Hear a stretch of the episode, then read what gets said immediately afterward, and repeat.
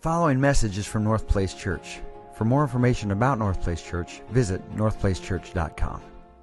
Let me just begin today by just expressing a great degree of thanks and appreciation for the hard work that all of you put into the Easter weekend celebration.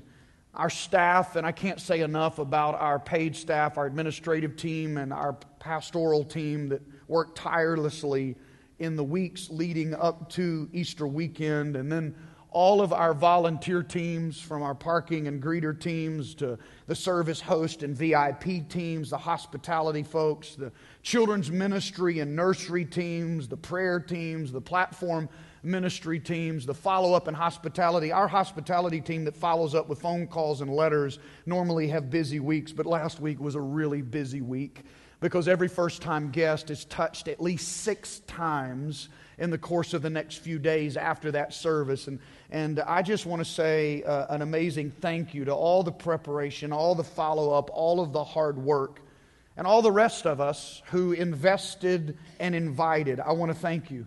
The stories of people whose lives were touched because somebody thought enough about them to give them a bucket, uh, the stories that we're receiving from that have been amazing.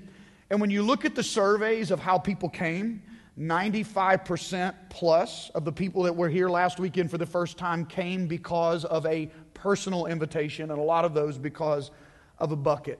And that's proof of your devotion to the Lord, your love for His Word, and the trust that you have placed in this church. The fact that you were willing to bring your friends and family communicates trust.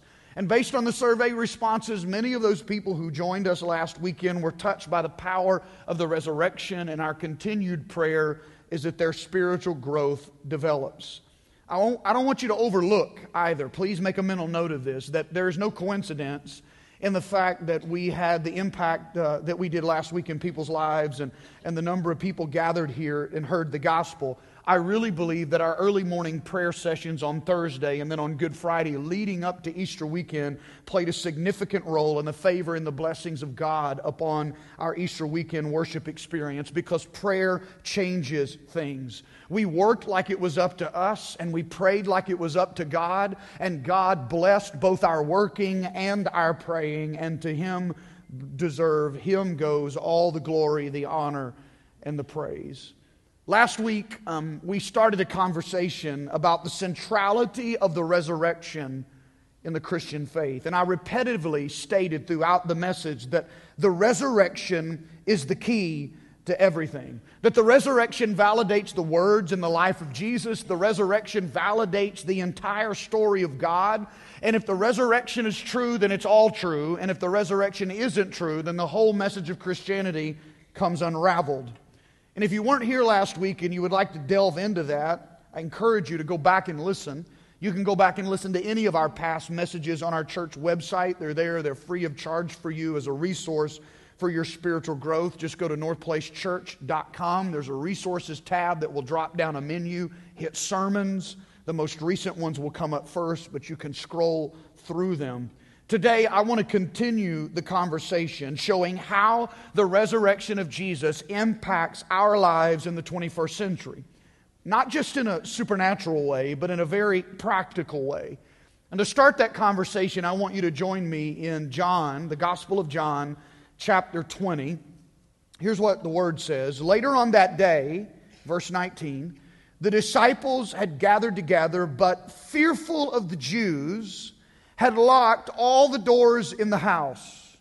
Jesus entered, stood among them, and said, Peace to you. Then he showed them his hands and side.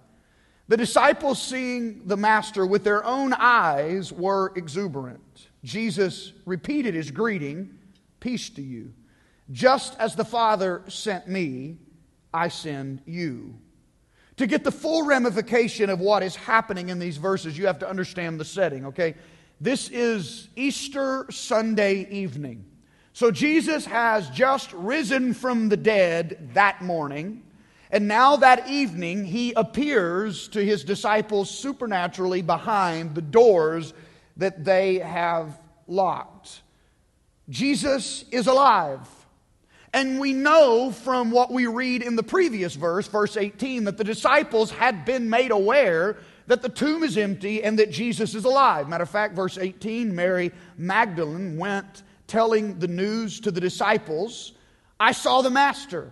And she told them everything he said to her. Mary is talking about seeing the resurrected Jesus, and she reports all that news to the disciples. So they've heard the reports of the risen Savior, but somehow they've not allowed the truth of the resurrection, they've not allowed that news to impact this very practical moment of their lives. They are afraid. And I want to talk to you for the next few moments about fear. I want to look at the damage that fear can cause in our lives, but I also want to look at the difference the power of the resurrection makes in addressing the fears that we face. But before we jump into a discussion on fear, I want us to grab four quick takeaways out of the verses we read from the Gospel of John that we're going to develop more as we move forward. Number one, the resurrection has already occurred. But these guys are living in bondage as if it had never happened. Like so many of us, they were living with less than what was available to them. The verse that you read said they were locked behind the doors because they were afraid of the Jews. But in plain English, what they were really afraid of is that the people that had crucified Jesus and killed him were going to kill them too. There was this assumption that there was a manhunt now by the Jews for them and they were going to lose their life because of their close association to Jesus. But at the same time, this is the group of men who had been under the tutelage of Jesus for the last several years. And if there was anybody at that moment that ought to know the power that the resurrection was going to make available to them, it ought to have been these guys. But as fear always does, it trumps rationale. When the emotion of fear takes over, Emotion, not rationale, drives our decision making. In other words, when you are plagued with fear, you become irrational. Now, I can tell you, you know how irrational fear is because in the moment when you're afraid, nothing at all is funny in that moment. But when you step away from that moment and you look back on it, you laugh at what you are afraid of because you see how irrational that fear is. That's the reason when people scare you, you get mad and they laugh because it's not funny to you, but it's completely irrational to them and they see how humorous it is. For example, some of those irrational moments in my life driven by fear, I can remember when I used to take off running and jump four feet out before I ever got to my bed bed because I had this idea something bad lived under my bed. Uh, and I would run and I would jump in the dark, turn the lights out, and try to beat the darkness uh, and jump over whatever might be in lurking underneath my bed. Uh, that was last night. Haley thought it was kind of strange. Um, I'm just kidding. It was a little further back than that. But I had this idea um, that I never would sleep with my arm hanging over the side of the bed or my leg because I didn't want to be yanked under the bed with whatever was under there. And, and that was a long time ago, but even to this day, if I fall asleep in my arm and I wake up, I yank my arm back, even to this day. Um, it's irrational fear makes us do some very irrational things. Here's a second takeaway from those verses the doors were locked from the inside much of what keeps us paralyzed as it relates to fear is self imposed. Notice verse 19. The disciples had gathered together, but fearful of the Jews, had locked all the doors in the house. No one sealed these men in. They locked the doors themselves. They were in a prison of their own making. This is exactly what fear does. It imprisons our life's potential, keeping us trapped behind the doors that we've shut, behind the doors that we've locked. It's a self imposed paralysis. Now, these next two takeaways are, are where the hope comes in, the optimism, the grace comes in when we're facing fear in our life. Here's a takeaway fear did not disqualify them. Notice this Jesus graciously reveals himself to them behind the locked doors. He goes where they are, reveals himself to them behind the locked doors, and then sends them out to do his work. Fear did not disqualify them. He said in verse 21 Peace to you, just as the Father sent me, I send you. If you're imprisoned by some kind of fear today, trapped behind one of these doors, we were going to put labels on them. But we thought the labels would become too narrow because the fears that you could be trapped behind today are more numerous than our imagination. But if you're imprisoned by fear, trapped behind one of these doors, maybe a door you've locked, a prison you've created of your own making, you need to know that He hasn't given up on you and He can still appear behind those locked and closed doors. He still loves you and He's still willing to use you for His glory, just like He was these men. Number four, when facing fear, the difference between paralysis and power is resolve.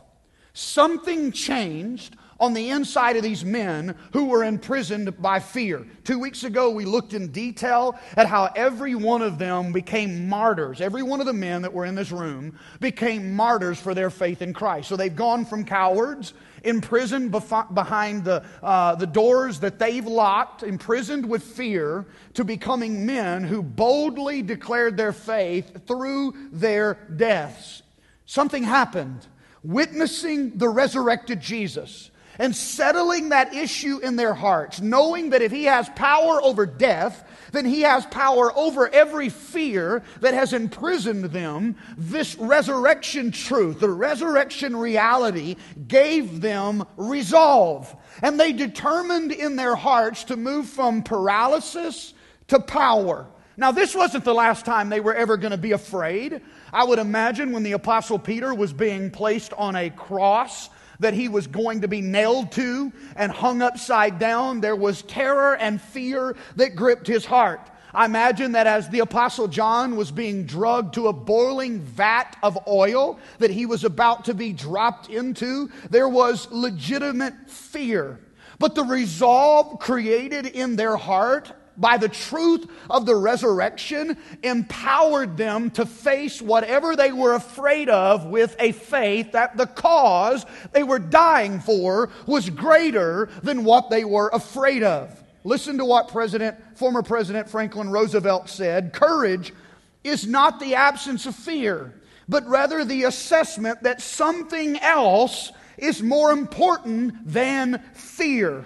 In the case of the disciples, the message of the gospel, their faith in Jesus, all validated by the empty tomb, was more important to them than the fear of pain and the fear of death. In other words, real bravery is doing it afraid.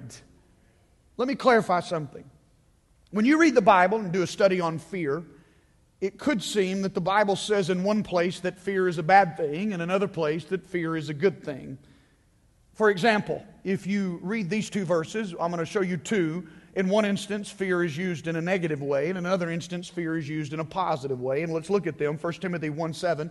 For God has not given us a spirit of fear and timidity. So this is a negative use. God didn't give this to us, but He's given us power, love, and self discipline. But now let me show you a verse from the Proverbs that puts fear in a negative light fear of, in a positive light, fear of the Lord is the foundation of wisdom. So, in this second reference, fear is a positive thing. In the first reference, fear was a negative thing. Obviously, there are different kinds of fear, and the Bible addresses all of them. Sometimes fear is a good thing, sometimes fear is a bad thing, and how are we supposed to know the difference? Some negative fear is caused by negative experiences in our past. For example, there are adults today whose emotional maturity was stunted by an insensitive teacher in grade school who embarrassed them repetitively and called them out and made them an example. And because of that experience, they are still unwilling to put themselves out there. They have disciplined themselves to remain withdrawn and they don't take chances socially or in public because of that negative experience of their past. There was a fear that affects their relationships, their jobs, and their personality to this day. Others have been wounded by their parents, whether it's the constant negativity or, in some cases, constant hostility, maybe even violence. There are wives who cower every time a drunk husband stumbles through the front door. Those are legitimate fears. And then there are irrational fears phobias that no amount of reasoning seems to help. The fear of flying or fear of crowds, fear of heights, fear of germs, fear of hospitals. There are tons and tons of phobias, and we make fun of them, we tell jokes about them, we laugh them. But phobias out of control can stunt our spiritual growth because we cannot be spiritually mature unless we are emotionally mature. But all fear is not bad. There is a kind of fear that God gave us to benefit us. He built in us the emotional response of fear in the same way He put in us the emotional ability to love. Suppose you're walking through the woods tomorrow and you run up on a large bear. The normal person does not just think, oh, let me go over and pet the bear. Okay? I say normal person because I watch the news and there are fewer and fewer normal people on our planet every day. But the normal person does not say, let me go pet the bear. There is a fright and flight mechanism that God built into us as a matter of survival. It's a physiological response. Our heart rate increases. There is an adrenaline rush that enables us to run faster, climb higher, lift more, react quicker than we would in normal situations. God wired us this way as a survival mechanism in the face of danger. Normal, healthy fear serves us well. When our we talk to our children about strangers and not to interact with strangers. And when we talk to them, we're instilling in them an honest awareness, an honest fear to protect them from the evil intentions of perverse people. We lock our doors at night and we install security systems in our homes because we live in a fallen world and we know the potential of evil people in a fallen world. And it's an honest awareness, an honest fear to protect our families and our lives. These kinds of fears are realistic responses to living in a fallen, sinful world. We cannot control evil people. We can't control the storms that nature brings our way. And so there is a response, a fear that is a gift to us that God instilled in us for our benefit. But God wants fear to protect us, not imprison us. Fear is a part of our Creator's loving provision, and sensible fear will protect you. But uncontrolled fear can lock us into an emotional prison and stunt our personal and spiritual growth. Unrestrained fear will darken your life and it will negatively color everything we do. Listen to what we read a moment ago. Now listen to the depth of meaning. 1 Timothy 1 7, Paul told Timothy, God has not given us a spirit of fear and timidity, but of power, love, and self discipline. If God is not the author of fear, and we know that He loves us perfectly, then why are we still afraid? How can we be freed from the paralysis that fear generates? Let me explain that. The good fear the Bible talks about is the antidote to the bad fear that imprisons us. Let me say that again because I, this is where we're going to spend a lot of our time. The good fear that the Bible talks about is the antidote to the bad fear that imprisons us. The fear that frees us is called the fear of the Lord. When we talk about the fear of the Lord, and it's referenced multiple times in the Bible, the fear of the Lord, the fear of the Lord, we read it a moment ago.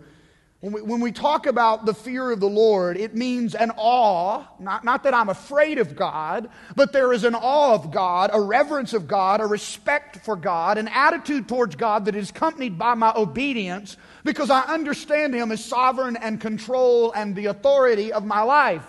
Again, Proverbs 9:10. Fear of the Lord is the foundation of wisdom. Because the fear of the Lord is an awareness of God's sovereignty, an awareness of God's control, awareness that God can be trusted with our fears, our phobias, our anxieties, our insecurities, or any of those things that imprison our lives. You've heard the phrase, and we use it in our speech fight fire with fire. And most of the time, when we use that phrase, we're referring to giving somebody a taste of their own medicine. I'm going to fight fire with fire. But it's more than a cliche expressing giving somebody their own medicine. It is actually a way that professional firefighters fight brush fires and grass fires and even oil fires around oil rigs here in Texas. It is a legitimate way, a controlled and intentionally set controlled fire or a backfire will protect property and serve to put out the bad, uncontrolled fire. A fire needs oxygen, fuel to be able to burn. If it's a grass fire, it needs underbrush, it needs pine needles, leaves, vegetation. So if firefighters go to where the fire is headed and they set a backfire and make it go back towards the existing fire, that controlled burn or that backfire robs the out of control fire of its fuel and it sucks the life out of the out of control fire. In the same way, in an oil well, when there is an oil well fire, firefighters have been known to drop a little dynamite into the well because the explosion of that dynamite will pull the oxygen out of the air, and removing the oxygen snaps the life out of the out of control fire in that well. Fight fire with fire. In the same way, the fear of the Lord helps us fight fear with fear.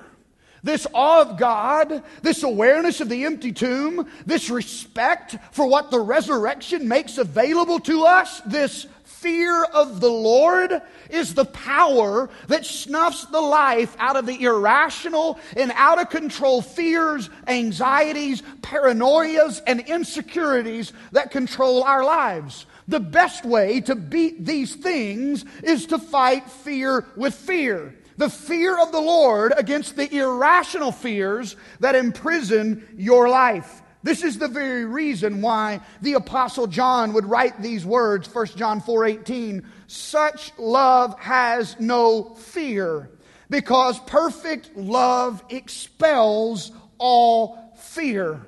If you read the earlier verses ahead of verse 18, this love, he says such love, he's referring to a confident love a love in God that is a confident and secure love, a God who is in control, a God who has authority over our lives. And that kind of love, that love that is based in the awe and respect and reverence of God, this fear of God, this kind of love expels all other fear. Fear is always going to be a part of living. It's always going to be a part of living our life, but there is a difference between fear and fearfulness. It's the constant state of living in fearfulness that negatively impacts our life. And knowing Christ in the power of his resurrection can free us from living in a constant state of fearfulness. A lot of Christians have a misconception that if we're living to please God, nothing is ever going to touch our lives that make us afraid. And then they will naively say, Right, because doesn't God want me to be happy? Well, that answer is a mixed bag. But personal, just to, to put it plainly, personal happiness is not what God has promised you, okay?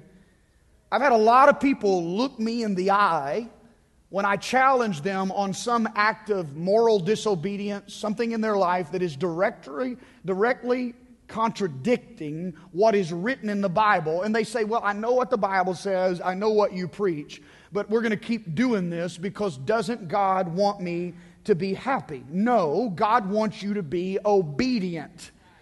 And often doing the right thing is not the easy thing.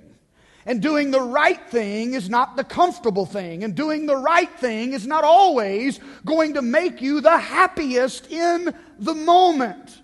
God promises you to give you joy which is not the same thing as your personal happiness. He promises you when your life is founded on Him and there's maturity, no matter what you're going through, there's going to be a supernatural joy that is a part of your life, even when doing the right thing is inconvenient for you at the moment. There will be a joy in that process. He never guarantees that walking in His will will not lead us through circumstances that cause stress and pain and sometimes forces us to face fear. In fact, difficult situations that we are led into are the very things that keep us dependent upon Him.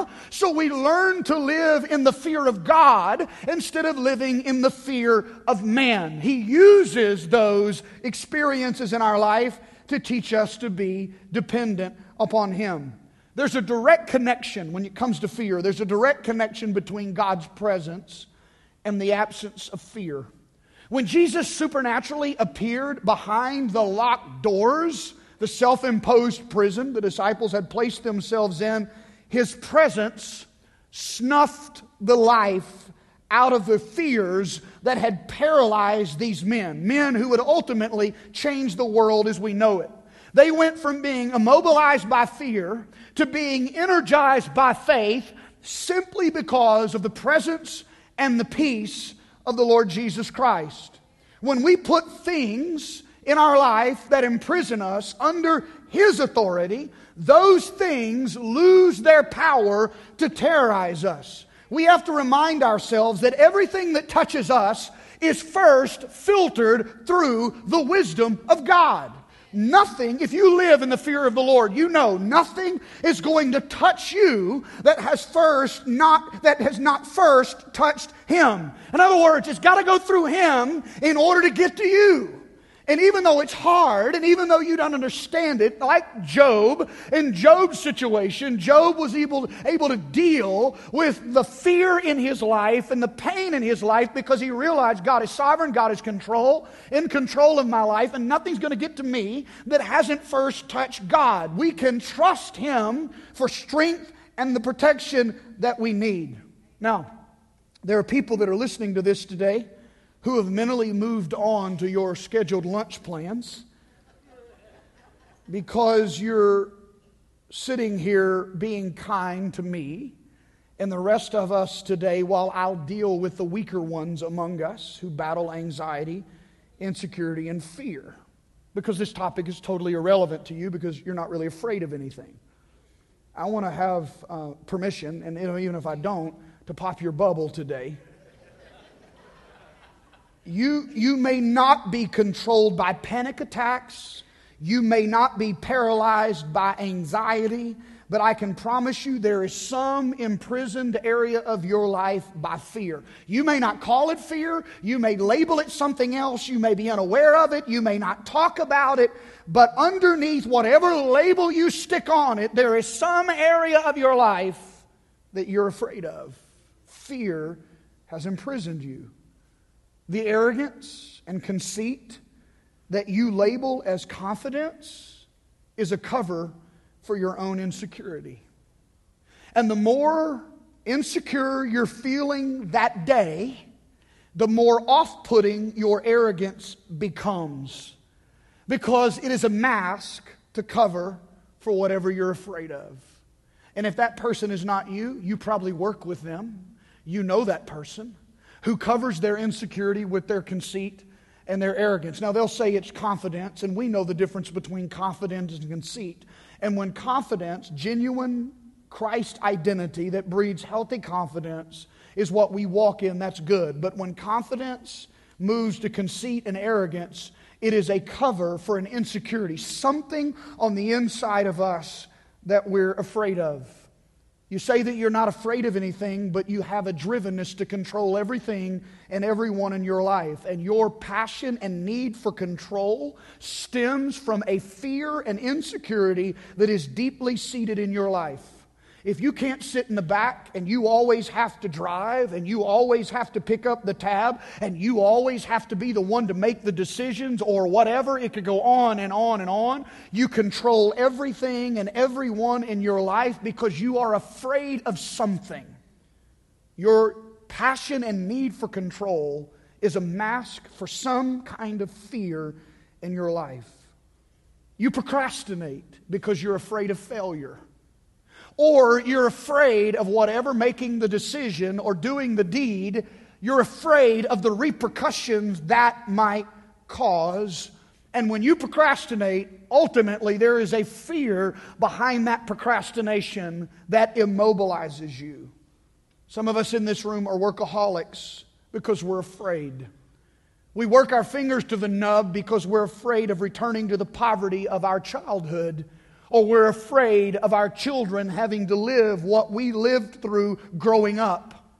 From that fear drives us to the place where we are unhealthy physically, emotionally, and that fear that is driving us to burn the candle at both ends as a workaholic is taking a toll on our relationships. Call it what you will, wear it as a badge of honor, but when you peel the layers back, ultimately you're driven because you're afraid.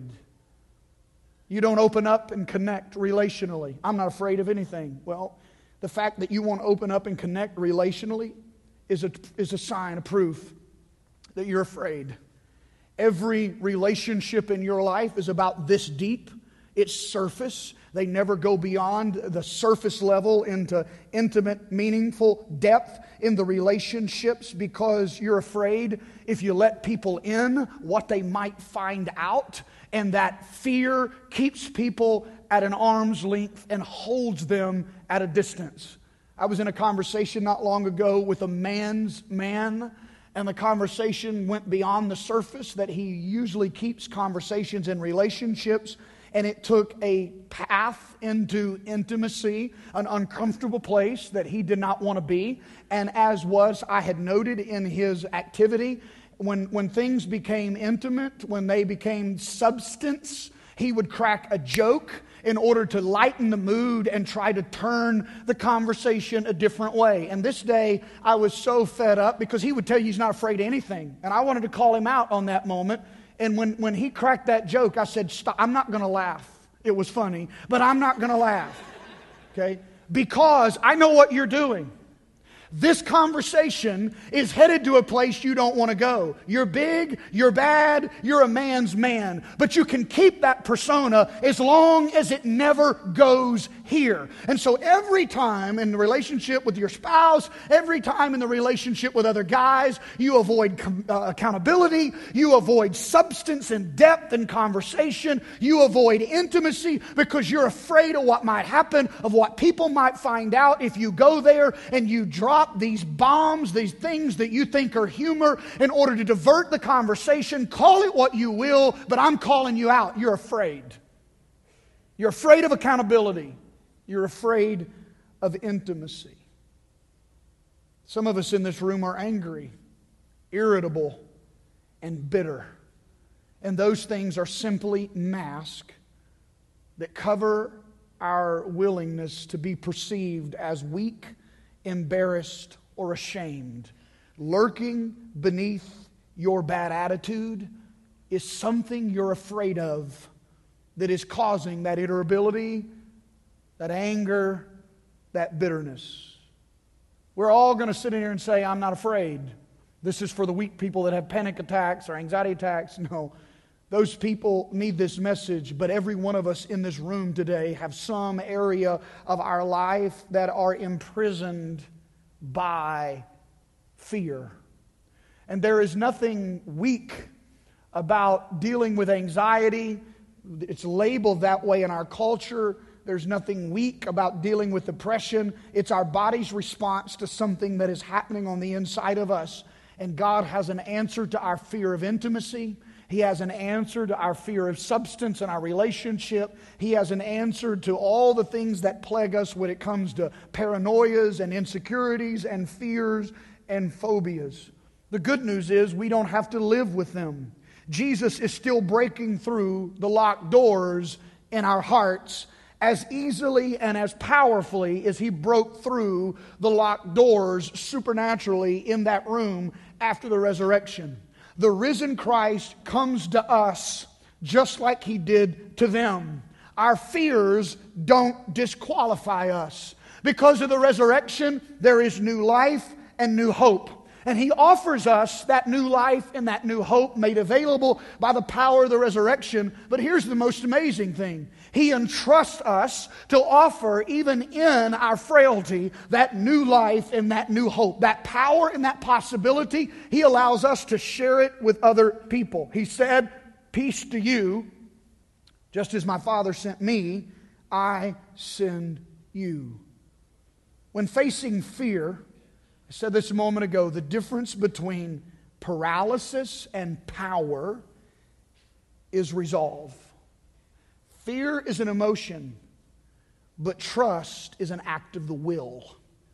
I'm going to trust Him no matter what I'm afraid of, no, what, no matter what reason I lock these doors and I stay here and I don't put myself out there, whatever the reasons are, I'm going to, I'm going to shatter whatever keeps me imprisoned because I trust Him.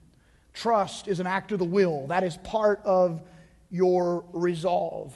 So let me ask you a few questions. Will you resolve in your heart that the resurrection proves God has the power to handle whatever fear you face?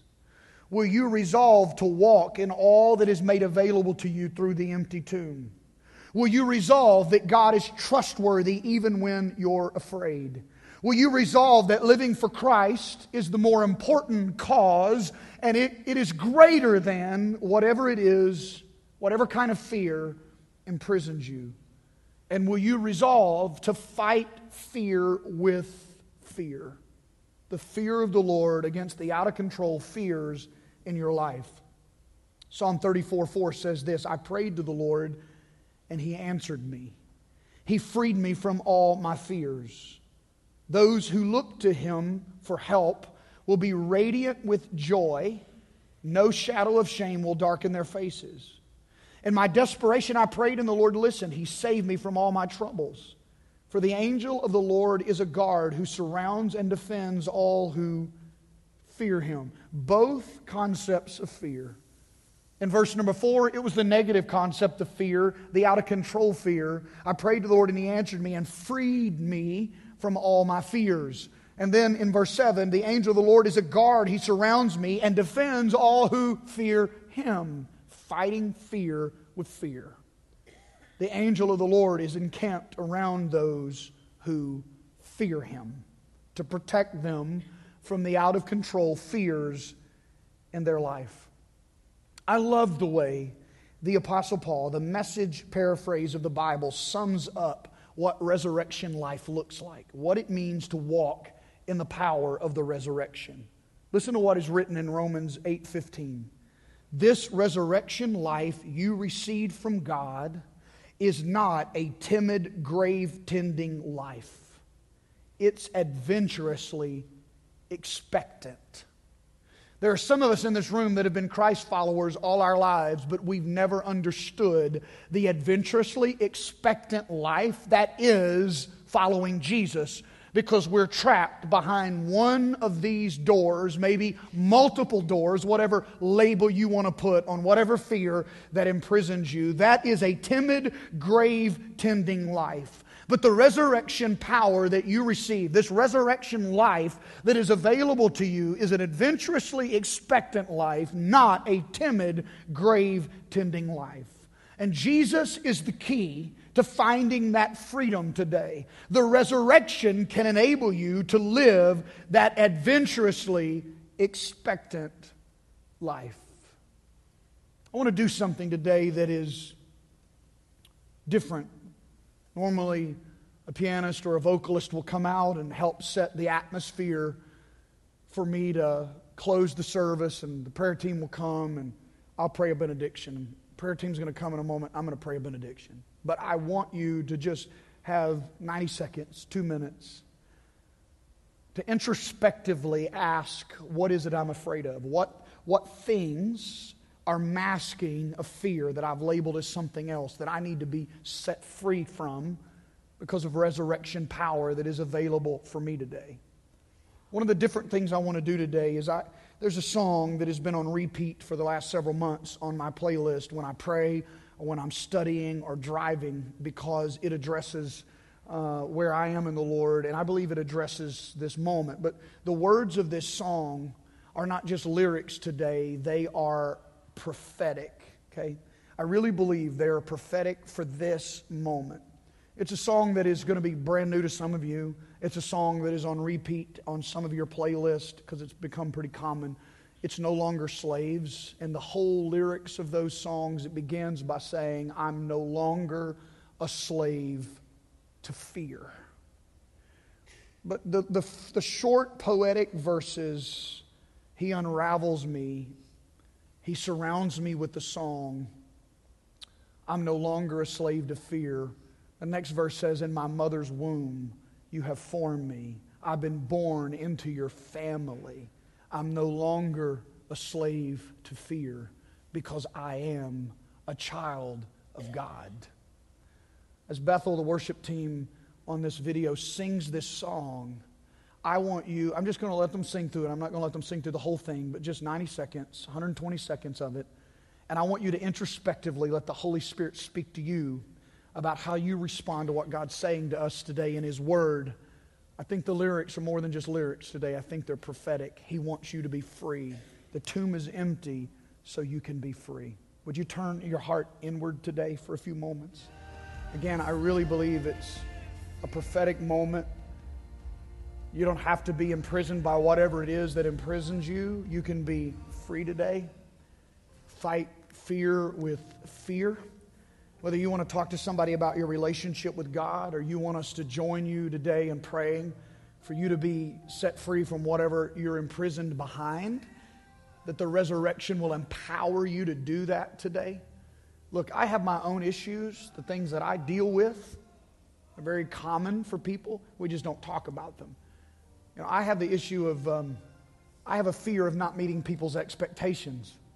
I grew up with a father I couldn't please who walked out on our family. Then I was living under the grandfather who took us in, was a godly man, loved me deeply. I loved him deeply, but he was not a very affectionate man. And so I spent my entire life attempting to earn the approval of people. And I thought if I met their expectations, that I would earn their approval. And when you're in ministry and you got thousands of people that have all these expectations, you kill yourself living under that prison. Okay? And so when, when an expectation is not met, it wounds and it stings deeply. Used to a lot more than it does today. But in immaturity, I would overreact when an expectation was not met and I would defend myself. But as I've become more mature, I've learned to learn from our critics even if they won't learn from me. That's how I stay smarter than my critics, is I learn from them when they refuse to learn from me. When you allow the Lord to begin to deliver you, free you, you understand I live for the majority of one, the approval of one, and there is a freedom that comes with that. We all have them. We just need the Holy Spirit to help set us free from them. These altars will be open. This environment will remain worshipful. Father, will you bless them and keep them? Will you let your face shine down upon them? Will you be gracious to them? Will you turn your countenance their direction today and give them peace? I pray real peace. The peace that you offered in that room that day when you said peace to you, and it squelched the fears of the men in that room. I pray that kind of peace will come behind the locked doors of the self imposed prisons in our lives today. Will you set us free from fear? In Jesus' name, amen. God bless you today. Thank you for listening to this message from North Place Church. Feel free to duplicate or to share this message. For more information about North Place Church, visit northplacechurch.com.